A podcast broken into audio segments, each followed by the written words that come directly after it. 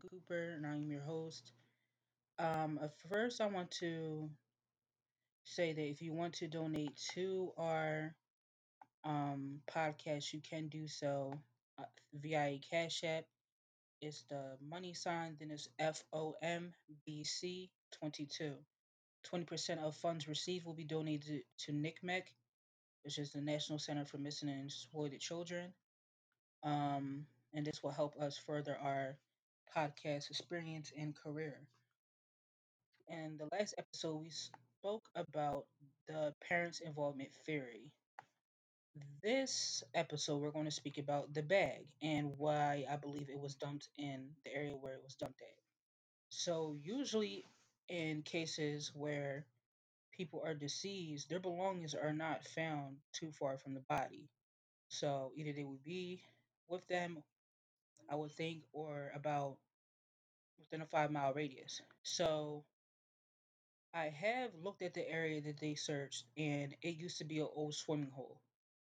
Um, I have a friend via that I met via through Reddit that lives in um, North Carolina that has sent me a couple pictures of the bag area and um, other areas. So the area where the bag was found was on a private property. So in my opinion, this person had to have been on the property late at night disposing of this bag.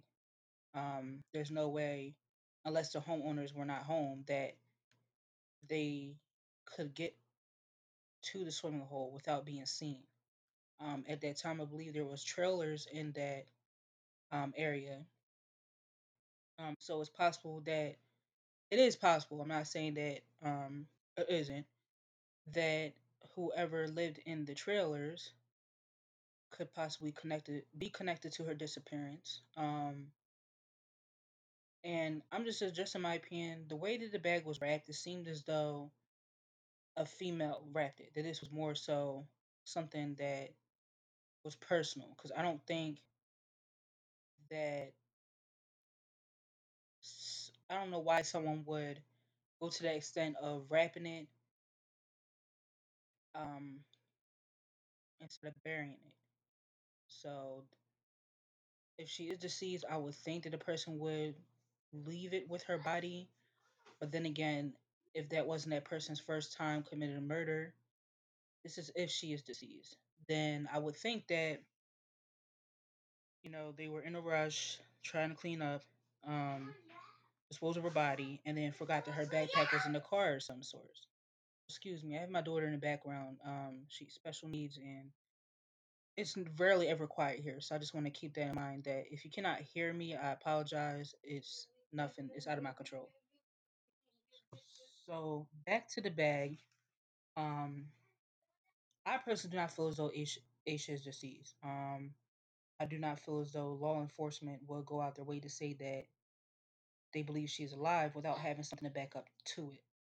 Now, a lot of people say that they believe she's, a- um, they say that because they haven't found any evidence that she was deceased.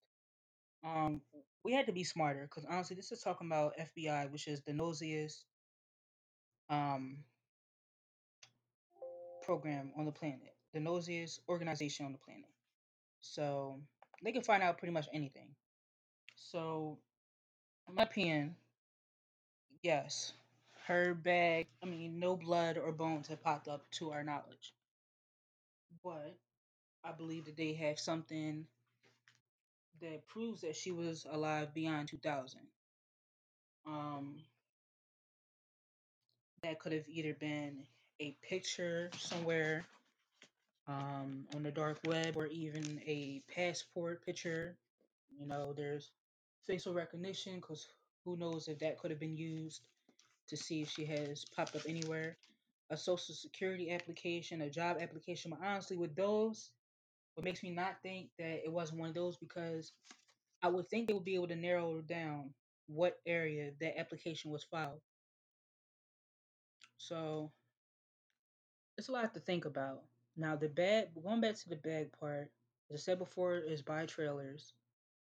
Um, I believe that if she was deceased, it would have been buried with the body, unless the per- it was this person's first time and they were anxious, in a rush, scared, uh,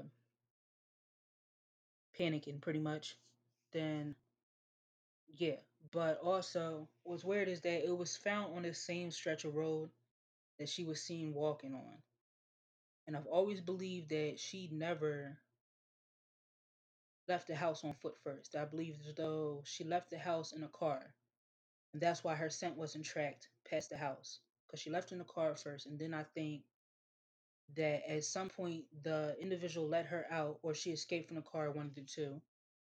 And if they let her out, they were trying to stage it like it was a runaway. Um, but if she left out the car, she was running from that individual. So when she ran from Jeff, she was probably scared thinking that it was him or her turning back around. Honestly, I believe as though it's a male that abducted her, but it could have been a female. Um, and somewhere along the line after after Jeff Rupp was last seen last saw her, um, and after the Blantons last saw her, that person probably caught back up to her. And what another thing that comes to mind as far as the bag, inside the bag, um, it hasn't been fully announced what all was found in the bag.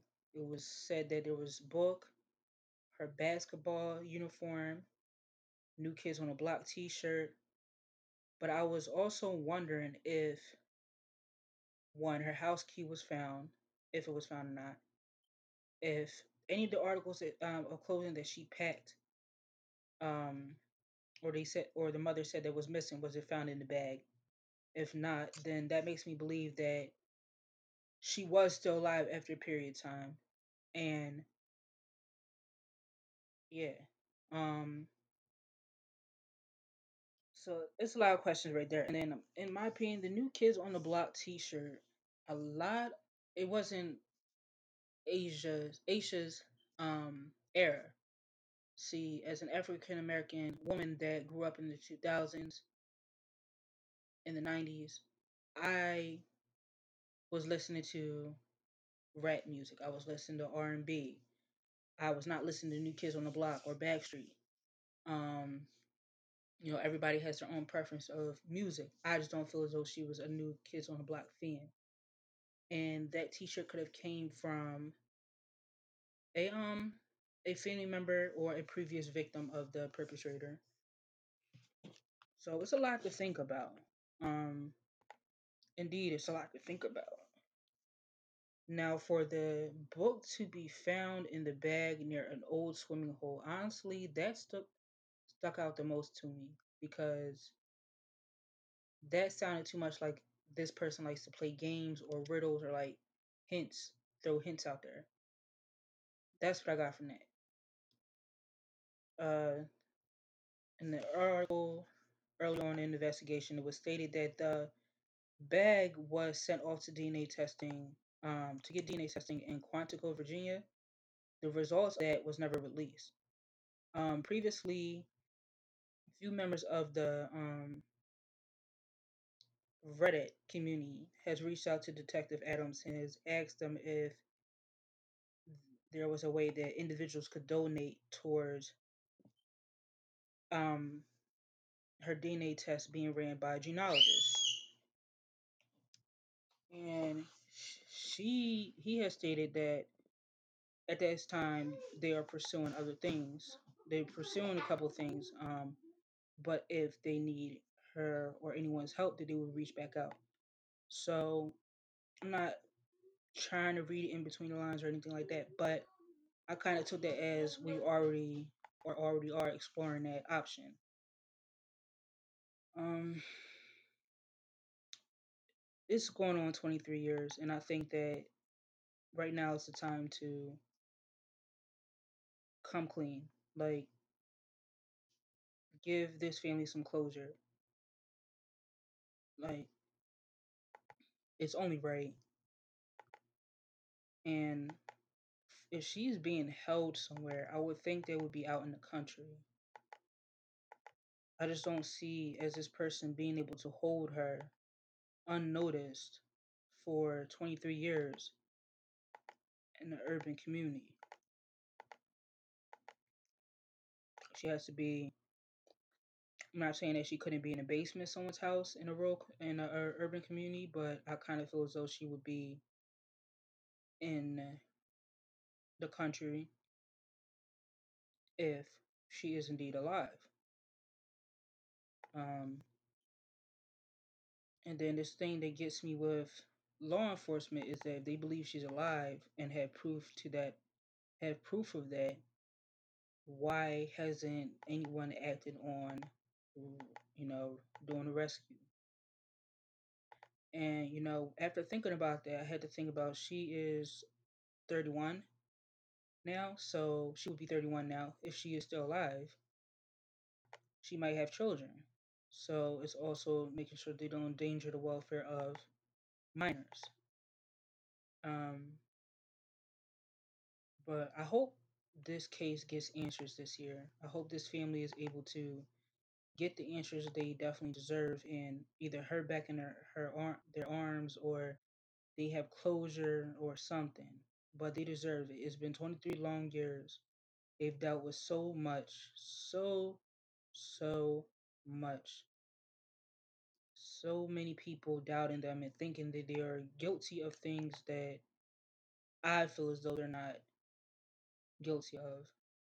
Um, I just don't see that, and I can understand why Iquilla is as and the family is as quiet as they are, and not willing to talk to the community because for years they've had to deal with people making reports that the father was involved or that she was buried underneath their house, and it's just a lot. And uh, being as I'm a mother of two, and I have bonus children, I honestly would feel the same way. I would react the same way. I probably would just let everything be handled by the detectives and just leave it at that. This situation with the bag, you know, it's to me, it had to be somebody from the church or school, and somebody might just be sitting underneath their nose now, still to the day. Um, and it was somebody that was remorseful, but was remorseful, but still at the same time selfish. You know, I just hope things work out for them this year. They just so they so so so deserve it. They deserve the closure. Um, mm, that's what my thoughts are as far as the bag. If you have any questions or like to be interviewed or um having suggestions for future podcast episodes, definitely reach out to me. Um,